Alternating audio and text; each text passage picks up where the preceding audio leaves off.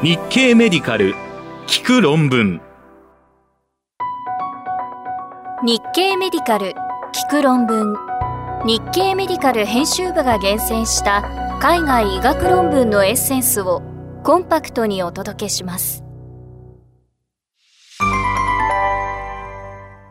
はじめに2022年11月18日に日経メディカルで紹介した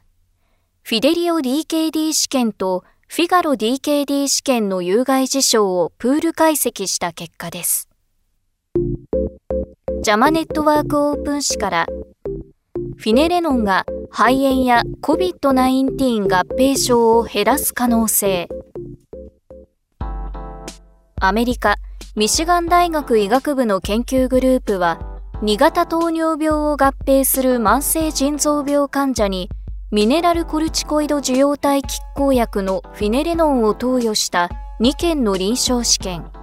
フィデリオ DKD とフィガロ DKD をプール化したフィデリティの二次解析で、フィネレノン群はプラセボ群よりも感染性肺炎と COVID-19 合併症のリスクが低かったと報告しました。結果は2022年10月26日のジャマネットワークオープン誌電子版に掲載されました。フィネレノンのようなミネラルコルチコイド受容体拮抗薬が肺の炎症を抑制することを示唆する基礎研究は報告されていますが、肺炎や肺炎関連死亡に対する影響を調べた臨床試験は報告されておらず、ミネラルコルチコイド受容体拮抗薬の抗炎症作用が COVID-19 患者に利益をもたらす可能性も検討されていませんでした。主要評価項目は、医師が報告した治療中と治療後最長3日間で発現した感染性肺炎と肺炎の重篤な合併症及び COVID-19 のあらゆる合併症に設定して解析したところ、感染性肺炎の100人年あたりに換算したハザード比は0.71と優位でした。鼻咽頭炎、気管支炎、インフルエンザなど、その他の呼吸器感染症関連疾患の発症率には優位差はありませんでした。肺炎の重篤な合併症のハザード比は0.69、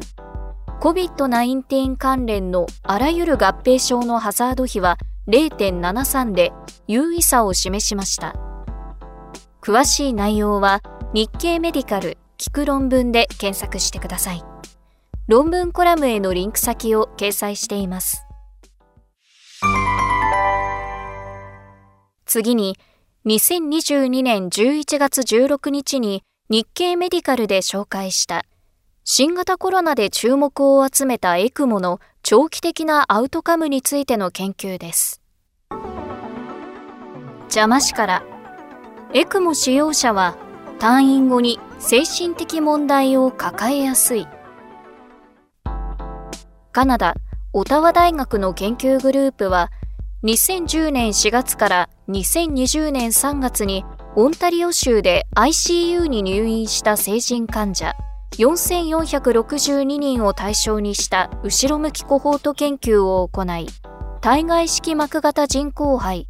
エクモを用いた治療が必要だった患者は、一般の ICU 患者に比べ、退院後に精神疾患などを発症するリスクが高かったと報告しました。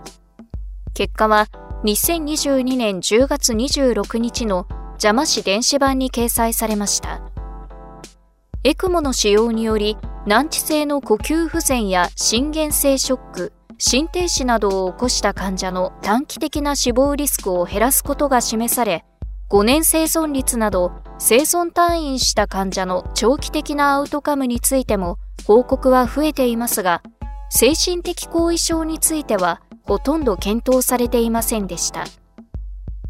著者らがエクモを装着された患者とそうでない患者の退院後の幅広い精神的後遺症のリスクを比較したところ、精神的後遺症の100人年あたりの発生率は、エクモ群が22.1人、対象群は14.5人で、絶対率差は100人年あたり7.6人になりました。傾向スコア重み付けを行ってもハザード比は1.24と優位でした。過去5年間に精神疾患の診断を受けていた患者を除外した分析でもやはりハザード比は1.43と優位でした。コックス回帰分析で精神的後遺症の危険因子を検討したところ過去5年間の精神疾患診断歴と ICU 入院前1年間の精神科外来受診歴が優位な関係を示しました。詳しい内容は日経メディカル聞く論文で検索してください。論文コラムへのリンク先を掲載しています。レジストリを利用すれば市販後成績の劣るデバイスを発見できることが示されました。続いて、2022年11月14日に日経メディカルで紹介した BMJ 氏からの話題です。血管内ステントグラフトによる腹部大動脈瘤治療の長期成績。アメリカダートマス・ヒッチコック・メディカルセンターの研究グループは Vascular Quality Initiative Registry の登録情報とメディケアの請求データを利用して腹部大動脈瘤で血管内ステントグラフト修復術を受けた患者の長期的な成績について検討し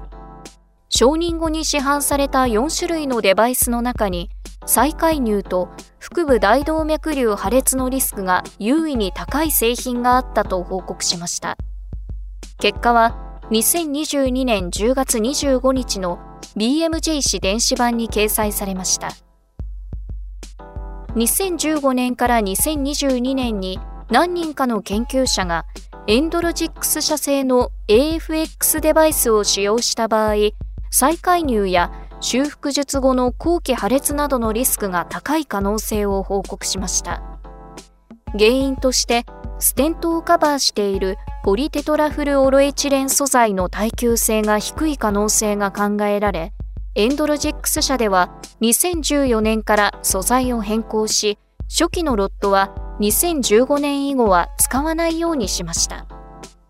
しかしながら、初期の AFX が本当に他のデバイスよりも成績が悪いのかは検証されていませんでした。そこで著者らは腹部大動脈瘤治療用に承認されている4社の血管内ステントグラフトの市販後の長期成績を比較しました。比較したのはゴア社のエクスクルーダー、メドトロニック社のエンデュラント、クックメディカル社のゼニス、エンドロジックス社の AFX の4種類です。AFX は素材変更前の初期デバイスと変更後の後期デバイスに関するデータを得ました。その結果、初期 AFX 群の5年再介入率の荒のハザード比は、エクスクルーダー群との比較では1.85、エンデュラント群との比較では1.33、ゼニス群との比較では1.56でした。後期 AFX 群の再介入リスクは追跡期間は短かったものの他のデバイスと優位差は見られませんでした初期 AFX 群の腹部大動脈瘤破裂の荒のハザード比はエクスクルーダー群との比較では3.08エンデュラント群との比較では1.43ゼニス群との比較では1.92になりました傾向スコアをマッチさせた比較でも初期 AFX 群の再介入リスクはやはり優位に高く、ハザード比は1.61で、腹部大動脈瘤破裂のハザード比も2.79でした。しかし、後期 AFX 群の再介入リスクと腹部大動脈瘤破裂リスクはその他のデバイス群と同様でした。多変量調整コックスモデルを用いてハザード比を推定してもこれまでと同様の結果が得られました。今回用いた評価方法によるサーベイランスを行っていた場合に、初期 AFX 群の再介入リスクの上昇がどの時点で検出できたかを調べたところ、ハザード比は当初から上昇傾向を示していましたが、優位な再介入増加が初めて見られたのは2013年前半でした。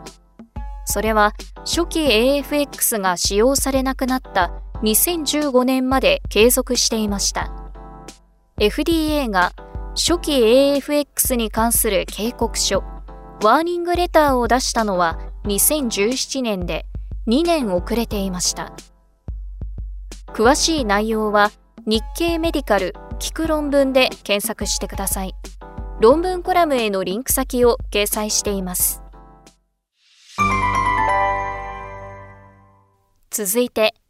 2022年11月17日に日経メディカルで紹介した死後の脳を用いて生前の詐欺被害リスクの危険因子を調べた研究です。ジャマニューロロジー誌から脳梗塞があると詐欺被害を受けやすい。アメリカラッシュ大学医療センターの研究グループは年1回の臨床評価と死後の脳提供に同意した高齢者の脳血管病変を調べ生前の詐欺被害リスクとの関係について検討し脳梗塞病変があることはアルツハイマー病や神経変性疾患とは独立した詐欺被害の危険因子であることが示唆されたと報告しました。結果は2022年10月31日のジャマニューロロジー誌電子版に掲載されました。認知機能が低下している人が詐欺に遭いやすいことは知られていますが脳血管疾患と詐欺被害の関連は明らかではありませんでした。そこで著者らは加齢が脳や記憶能力に与える影響を調べるための2件の研究の参加者を対象にした臨床病理学的コホート研究で脳血管疾患と詐欺被害リスクについて検討しました2件の研究に参加した高齢者は年1回の臨床評価と死後の脳提供に同意しています死後の脳標本には脳血管病理が広く認められました。未変量解析では教育を受けた年数は詐欺被害リスクと優位な関係を示しませんでしたが、より高齢であることは詐欺被害リスクが高いことと関係していました。詐欺被害リスクに男女差はありませんでした。また、全般認知機能スコアが低いこと、5つの認知ドメインのスコアのすべてが低いことは詐欺被害リスクが高いことと関係していました血管疾患の危険因子の中では喫煙のみが詐欺被害リスクと優位に関係していました。また脳血管病理と神経変性病理が複数見られることは詐欺被害リスクが高いことと関係していました。人工統計学的変数と神経変性病理及び血管疾患の危険因子と全般認知機能を調整し線形回帰モデルを用いて分析したところ脳血管病変と神経変性病変の中では肉眼的拘束のみが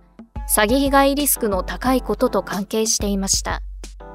肉眼的拘束を有していた患者のうち拘束部位が1箇所だった患者に比べ2箇所以上あった患者の方が詐欺被害リスクが高い傾向が見られました。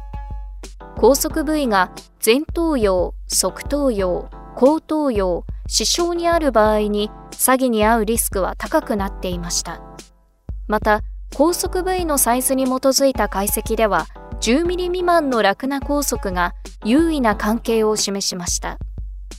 顕微鏡的梗塞、動脈硬化、アテローム性動脈硬化、脳アミロイドアンギオパチーはいずれも詐欺被害リスクと有意な関係を示しませんでした。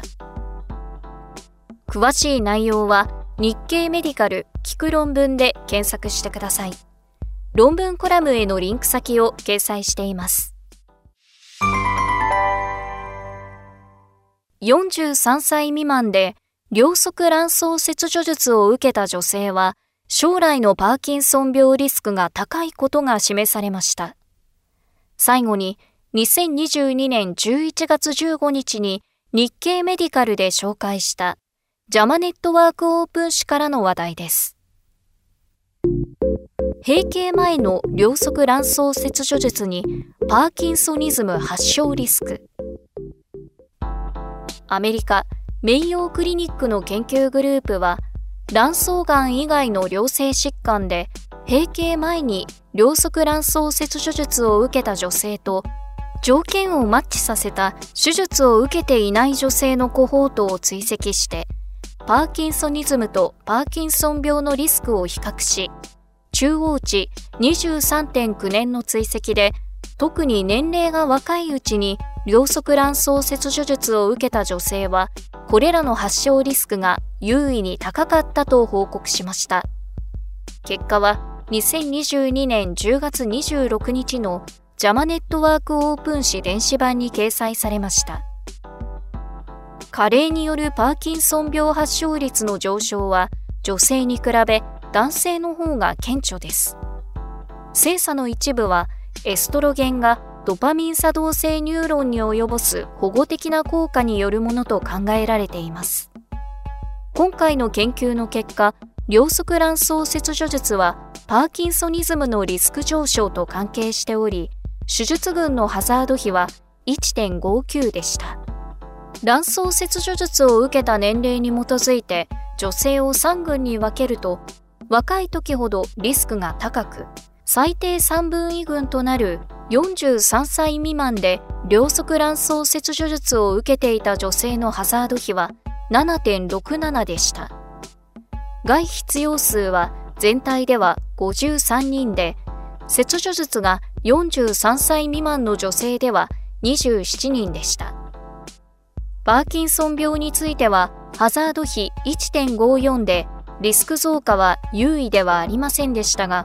43歳未満で切除術を受けていた女性ではハザード比は5.00と優位で、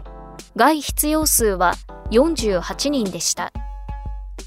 45歳以下で卵巣切除術を受けた女性を50歳になるまでエストロゲンが処方された女性とそうでない女性に分けて分析したところパーキンソニズムのハザード比はエストロゲン補充療法を受けた女性が1.72受けなかった女性では2.05でした。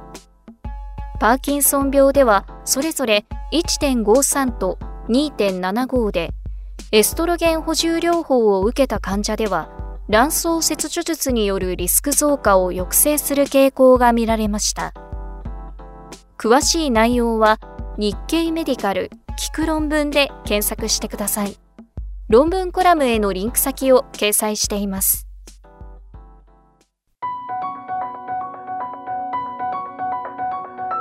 日経メディカル聞く論文次回もお楽しみに。